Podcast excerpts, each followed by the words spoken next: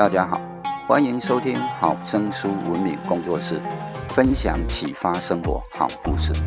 今天来分享一则天堂与地狱。有一个修行的人在梦中遇见佛祖，于是请求佛祖让他看一看天堂与地狱的差别。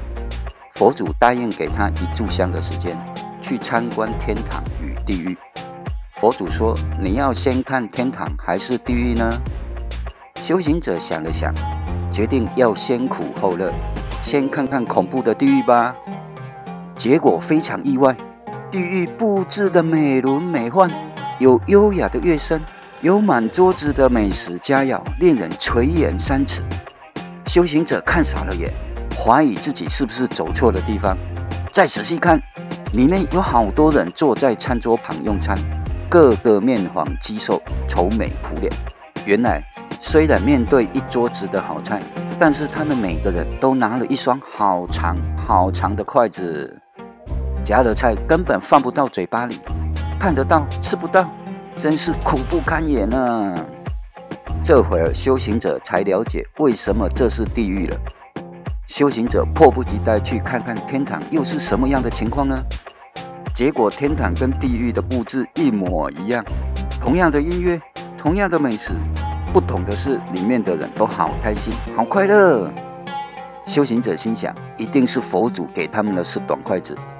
没想到走近一看，仍旧是用和地狱一样长的筷子，但是天堂里的人都夹给对面的人吃。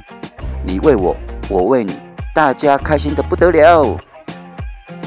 修行者终于了解什么是天堂和地狱的差别了。同样的环境，同样的条件。却有截然不同的结果。